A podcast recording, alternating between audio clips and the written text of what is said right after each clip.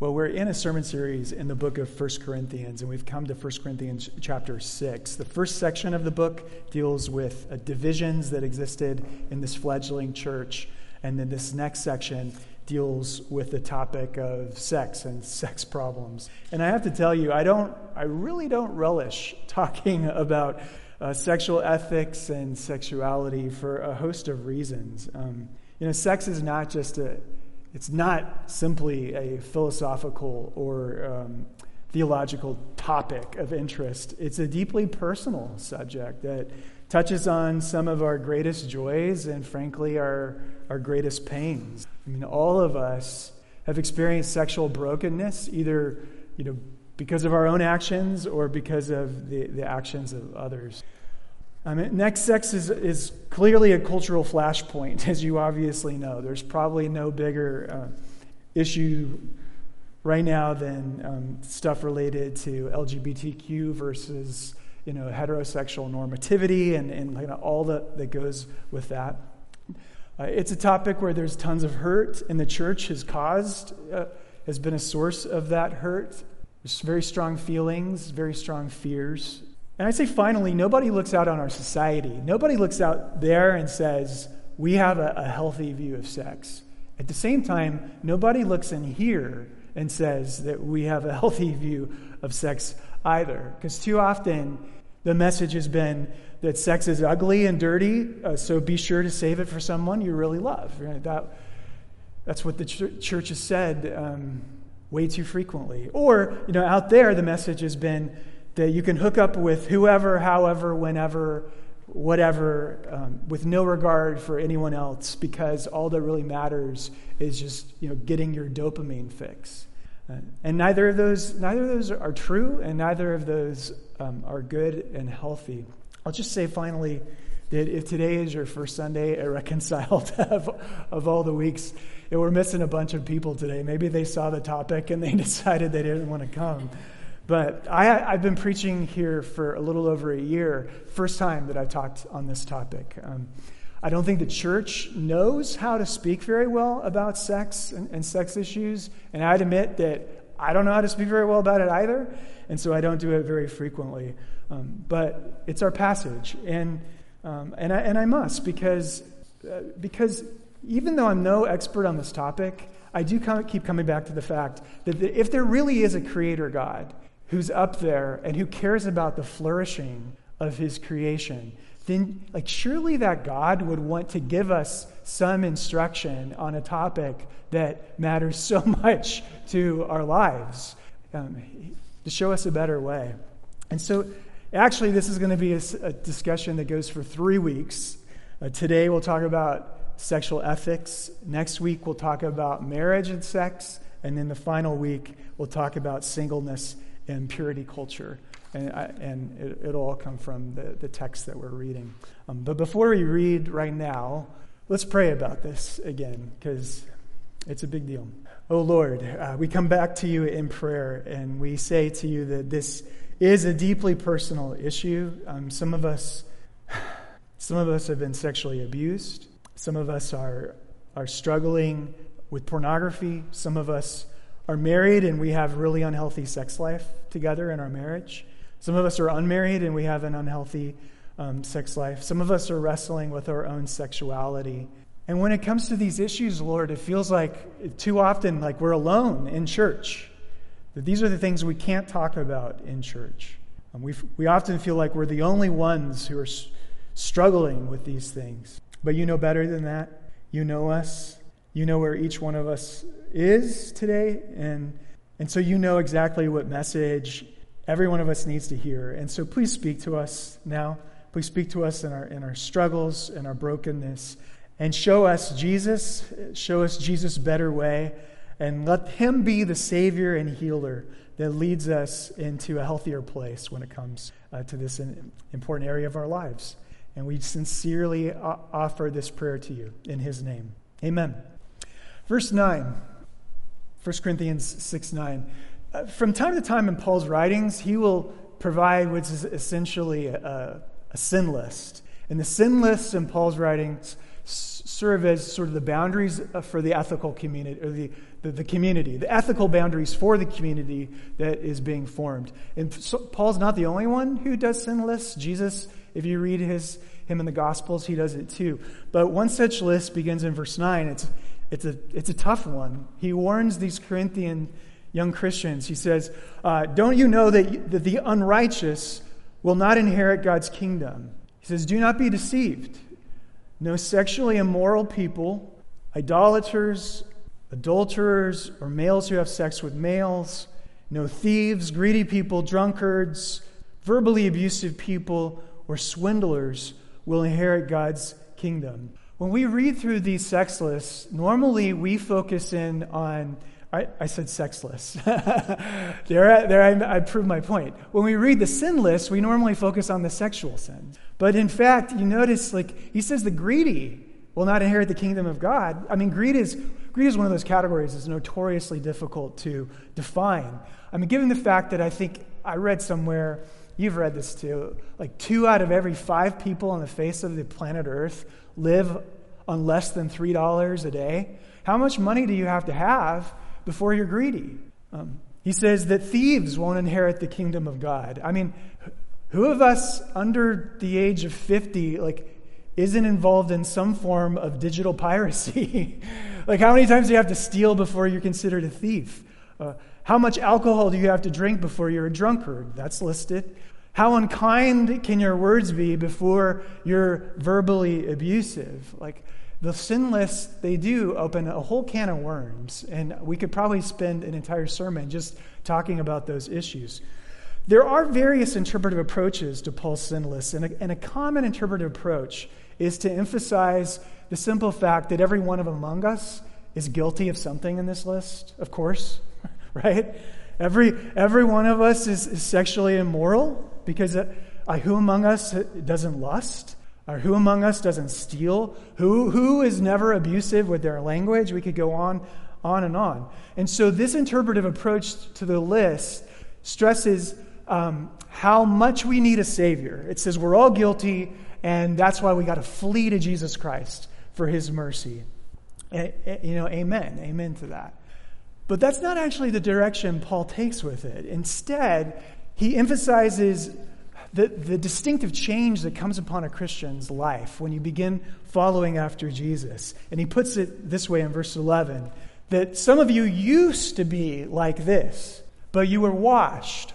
You know, washed certainly carries with it the connotation, the imagery of baptism. You were washed, you were sanctified, you were justified in the name of our Lord Jesus Christ. Um, and so, yeah, sanctified, technical language for uh, you have been made holy, you've been set apart to worship God, you've been set apart to serve others in a new way of life. And then justified is another one of those technical words that simply means that you're forgiven, you're no longer guilty of your sins. And so, what Paul is trying to get at is that when you become a Christian, there is, there is a new trajectory to your life. There's a new trajectory. Now, does, does that mean you, you will never be sexually immoral again? Does it mean that you will never steal again? No, um, probably not. But, but at least the, the, the desire, your heart's desire, is to try and move in this direction. Like, however feeble, however faltering are your steps. Um, you, you know, you're a bird with broken wings, but at least you're, you're trying to fly towards the light at least you're trying to migrate home. Um, at least that's how I, how I best understand it. Um, more could be said, but I should go on. Verse 12. So, Paul in verse 12, he's responding dialogue style to a letter that the Corinthians wrote back to him, and, and particularly a series of popular Corinthian slogans. So it's a back and forth. You see it through the, uh, the parentheses here. They write, Everything is permissible for me, verse 12. And Paul retorts, But not everything is beneficial. See, they were very much into, like, oh, our, our our Christian freedom. Everything is permissible for me, you know, now that I'm full of the Spirit. But Paul says, but I will not be mastered by anything. And then the final one food is for the stomach, and the stomach for food. And God, Paul says, will do away with you know, both of them. They thought that, um, basically, they thought that all that really mattered was the immaterial portion of your, your being, your soul, the, your spirit. The, whatever you do with your body, I mean, it doesn't matter. Bodies for food, stomach, it, it, it doesn't matter. And, and Paul's going to basically sharply disagree and says, yes, it does matter what you do with your body. Continues in verse 13. For the body the body is not for sexual immorality, but for the Lord, and the Lord for the body. And then he uses the resurrection of Jesus as an example. God raised up the Lord, Jesus, and he will also raise us up by his power. Uh, don't you know that your bodies are part of Christ's body? And he asks the question so, should I take a part of Christ's body and make it part of a prostitute? Absolutely not. Don't you know that anyone joined to a prostitute is one body with her? Here he quotes Genesis 2 For the scripture says, the two will become one flesh. But anyone joined to the Lord is one spirit with him. Flee sexual immorality. Every other sin a person commits outside of the body, uh, but the person who is sexually immoral sins against his own body. It's just really important to note he's not saying that sexual sins are the worst sins. They're not the worst sins. What he's saying is just that they, they affect us in ways that perhaps you know, they affect the body uniquely in, in ways that other sins do not. And then conclusion 19 and 20. This is amazing. He says, Don't you know that your body is a temple of the Holy Spirit who is in you, whom you have from God? You are not your own, for you were bought at a price. So glorify God with your body. There's a, a, book that's coming out later this month, and maybe it already has been um, published or put on Amazon. It's, it's one I want to read. It's written by a well regarded uh, English historian. He does a really cool podcast if you ever want to listen to it on history. His name is Tom Holland, and the book's title is Pax War and Peace in Rome's Golden Age. You know, authors, they, they'll go on the interview tour and they'll give a bunch of interviews as a way to promote their book. And a recent interview he gave was the topic of all things was on Roman sex, you know, sex life in the Roman Empire. And he goes on into a great deal of detail that I won't go um, into it as much. But when you hear his description of it, like frankly, the, sexuality in the Roman Empire was depraved. And I don't use that word lightly. Um, this, is, this, is, this is the horrible reality uh, of the case. Like the great erotic ideal for a Roman man at the time that Paul was writing this letter was to dress boys up and to make in makeup and have their hair done in feminine styles, dress them up as girls. They called them the delicati, and then and rape them. Like basically if you were a, a man with power and privilege, you were effectively allowed to rape anybody below you on the social hierarchy. Women were raped, slaves were raped, boys were raped at will. I was reading another article um, about archaeologists as they do digs in Italy. From time to time, they will dig up a Roman brothel and you say, well, how do they know that it's a brothel that they have just dug up? Uh, because it's not like there's going to be spears there from, from uh, uh, a, a, a, to show that you know soldier. How do they know? And the answer, the answer is that they always find a, a pit with babies' bones inside of it, baby boys. See, the girls that were born to the prostitutes, um, those girls were kept by the owners of the brothel. And they would just be raised in prostitution, just like their mothers. But the baby boys were of no use to them, and so they were aborted on sight. And what stands out as you, as you consider it in greater detail is that the Romans didn't see this as being in any way morally depraved. Like it was perfectly normal. Um, the world that, as I said, the world that Paul and Jesus was speaking into, men of higher status, even if they were married, were allowed to demand sex with anyone of lower social status for whatever reason and in whatever way. Um, which meant that, you know, prostitutes, like for them to go and have a prostitute, it's like for you and me to go grab a cup of coffee. It, it was that common. Um, uh, there was almost something wrong with you as a Roman man if you didn't do whatever sexual thing you wanted to do with those below your social status. You know, when the famous ancient Roman historian Livy, I think writing, you know, a couple millennia ago, was speaking about the Roman Empire, he proudly proclaimed about the empire, quote, that uh, we are known across the world as having the justest punishments. And yet, it was a society that flung people to the lions, that sponsored gladiatorial combats, that staged rapes in the Colosseum before slaughtering the victims like blind spots. you know, every every single culture has massive, massive blind spots. Why bring this horrible stuff up? Um, and maybe I've gone into too much gratuitous detail, and if I did, I apologize. But the reason that I bring all this horrible stuff up is because when you and I read the sex passages of the Bible, we don't think about that. We don't think about it at all. When we see the word sex or you know, thou shalt not do this and thou shalt not do, do that. We are coming to those passages, interpreting it entirely through like the cultural baggage of the American sexual revolution and, you know, like all of the, the cultural just um, the prism of the American culture wars that we're still in the middle of over human sexuality. The reason I bring up the horrible stuff is, is to help you see that if you lived in a world like that, what Paul was preaching, what Jesus was preaching, would be absolutely revolutionary good news, liberating good news um, to everyone who didn't have power, to every woman that was there, to every slave that was there, to every boy that was there, to every little girl that was there. Um, it was liberating good news for for the convoluted sexual lives of the people in Corinth. And we don't think about that. We don't.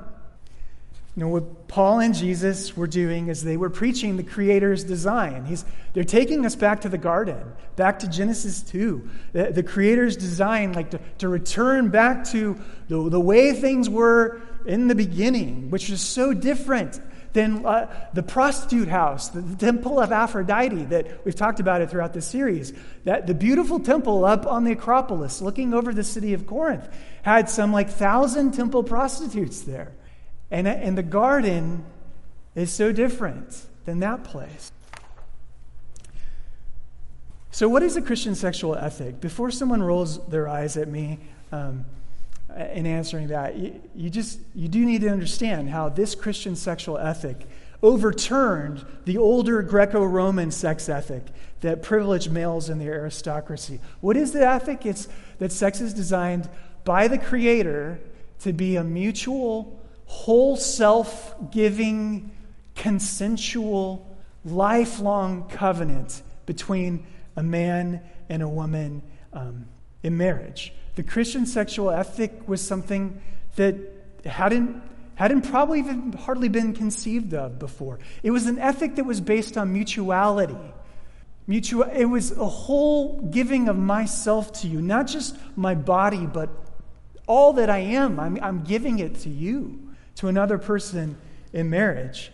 And, uh, you know, sure, today, man and woman, right, that's very contentious, but you have to understand Back then, it was liberating. And the other thing you need to understand is that this Christian sexual ethic that I just put up on the screen there has been agreed upon by all branches of the Christian church. It's not like it's just like, oh, a few of us came up with this. No, this is the universal consensus. I mean, if we talk about the holy Catholic universe, this is a Catholic consensus that stretches over to the Orthodox, to the Coptic, to the Roman Catholic, and to the Protestant, and stretches over all the continents of this world. It is a multi ethnic ethic that has been embraced by the global church.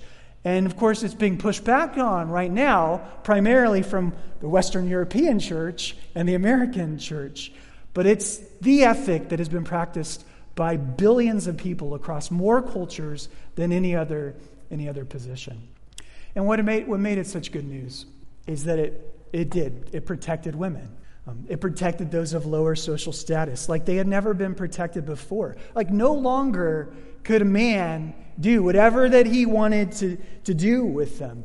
I made a short list here of, you know, number one, it, how it introduced rights and protections.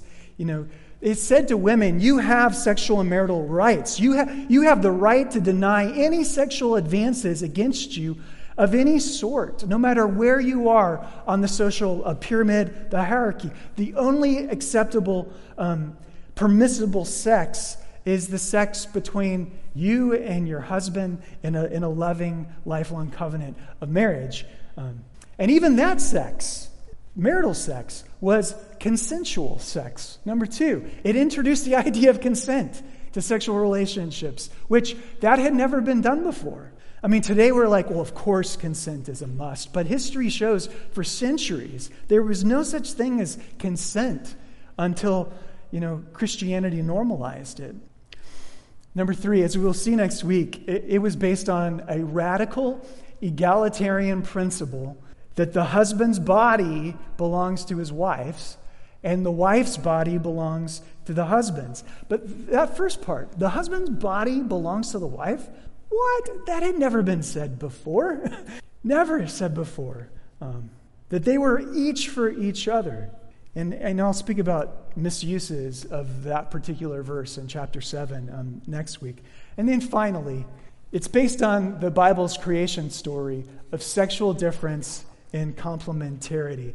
Most people don't know this. In fact, I didn't know it until I re- read it quite recently because it's really tough to pick up in English. But you may remember in the creation story how God provides, so he, has got Adam created, and he's going to provide, quote, a, a, suitable helper for Adam to be his, his wife. And the translation that we used earlier, instead of using the word suitable, it used corresponding, but it can go either way. Well, there's a single Hebrew word behind suitable and corresponding, and it is this one, kenegdo. And it's broken up into two parts ke, or ke, which means as, like, or similar. So she's similar to him. I mean, they're both human. But neged, which also means, which means something like opposite, in front of, or against. So when when God is trying to figure out, okay, who's going to be joined up with this man, he says, I need to find somebody who is ke, neg, neged, kenegdo, and it cap- that captures Eve's similarity to Adam, and then, of course, her sexual difference. They're alike, but they're different. I know some Christians, some um, smart Christians, look at the creation story and they say, well, sure, that, that was descriptive. The creation story tells us what happened, but it's not prescriptive.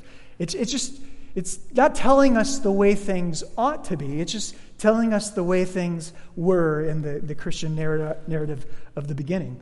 The reason that I don't find that position very, very convincing is because do you know who the most prominent person in the Bible was who looked at the creation story as prescriptive rather than simply descriptive? Well, it's Jesus, of course. Because Jesus is the one um, who, who goes back to Genesis 2 in his debates uh, about marriage with in this case, the Pharisees. At one place in this Gospels, he's having a disagreement with the Pharisees about their very lax view of divorce. And he says to them, you may recall these words Haven't you read that at the beginning, the Creator made them male and female? So he, he's obviously he's focusing on um, their, their sexual difference, yes? And said, For this reason, a man will leave his father and mother and be united to his wife, and the two will become one flesh.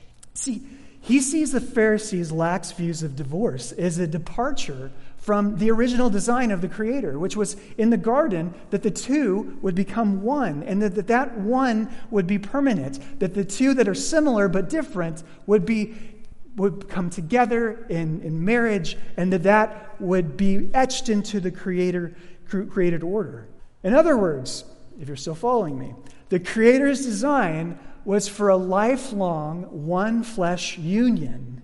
Again, where men can't do whatever they want to do with whoever they want. They can't sleep wherever they want. They can't divorce whoever they want. The Creator's one flesh union, um, his design involved mutuality and intimacy and self commitment for both parties, where basically both parties say, I, I belong to you completely, um, exclusively to you in every respect.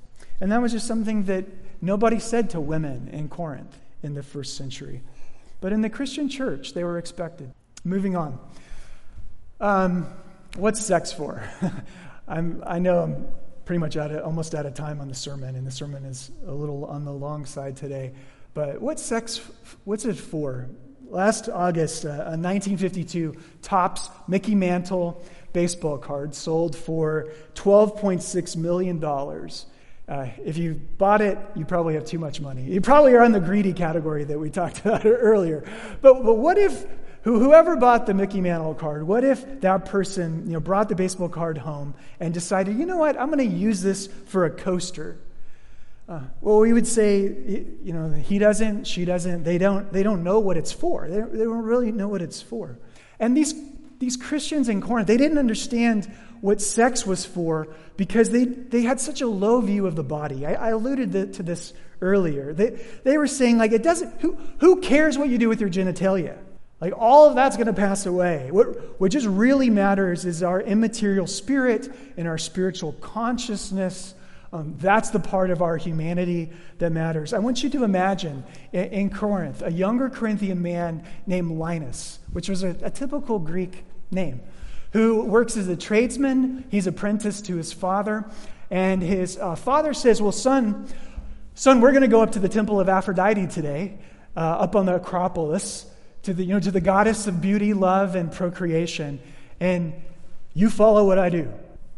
And so Linus and his father, they, they go up, they uh, stand there, they pick out whichever they choose, uh, whichever prostitute, a boy or a girl, um, an older man or a woman. They go into a hut, they lie on the floor, and then afterwards, you know, they might burn incense to Aphrodite to appease her so that they um, and they might uh, eat some of the meat that had been sacrificed on the altars because, I mean, kind of a funny thing about temples, they're not only brothels, but they're restaurants too.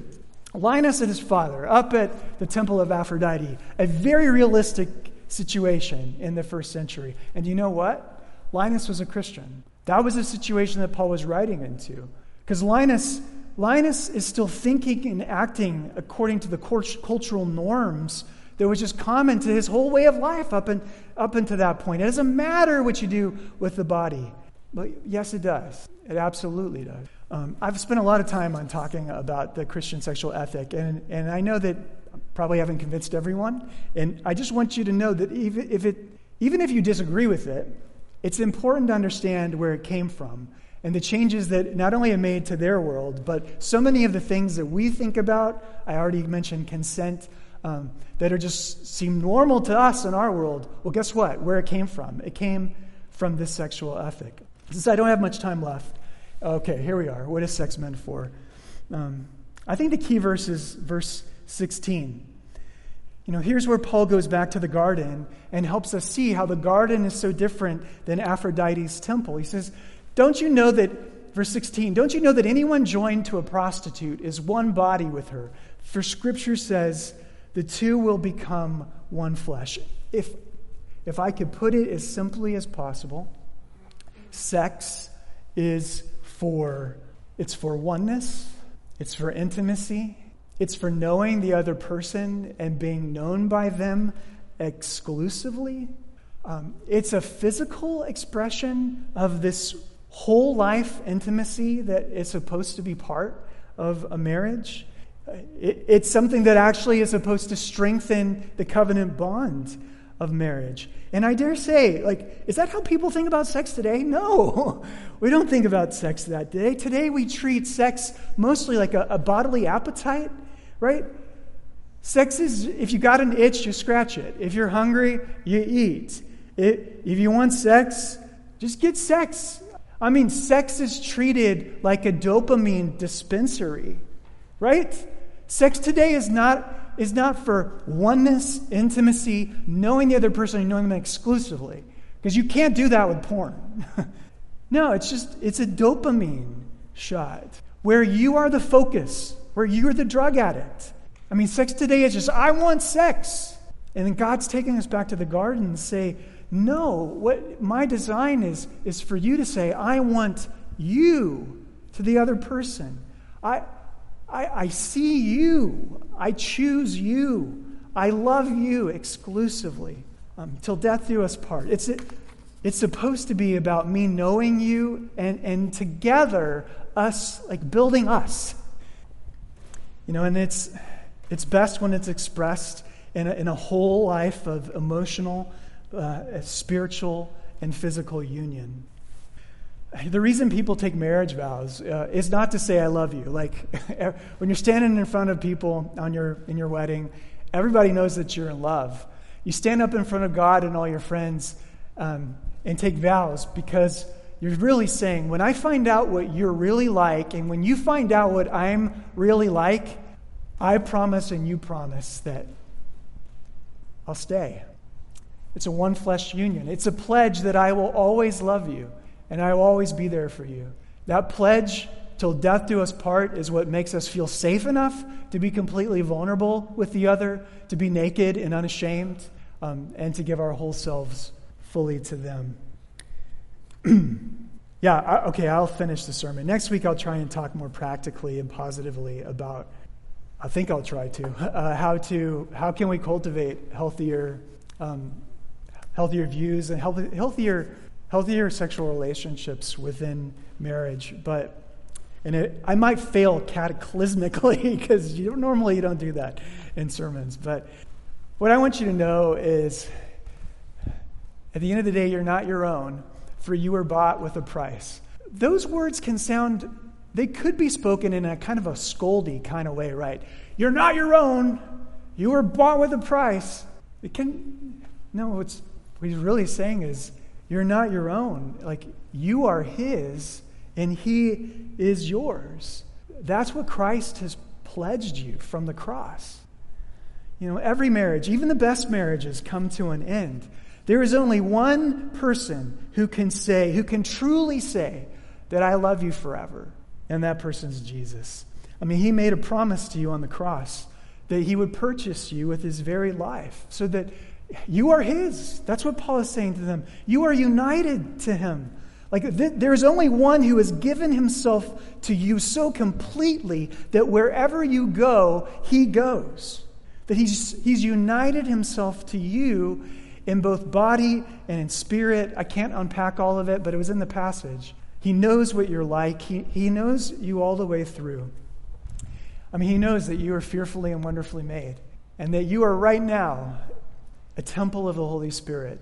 Like, what could give you a higher view of your own body than that God actually takes up residence with you in your body? Um, Jesus looked down from the cross and he loved you. And it's for all these reasons, Paul says, you have the privilege, you know, to now honor him uh, and honor the people around you with your body. All right, we'll jump back into it in another week. Amen.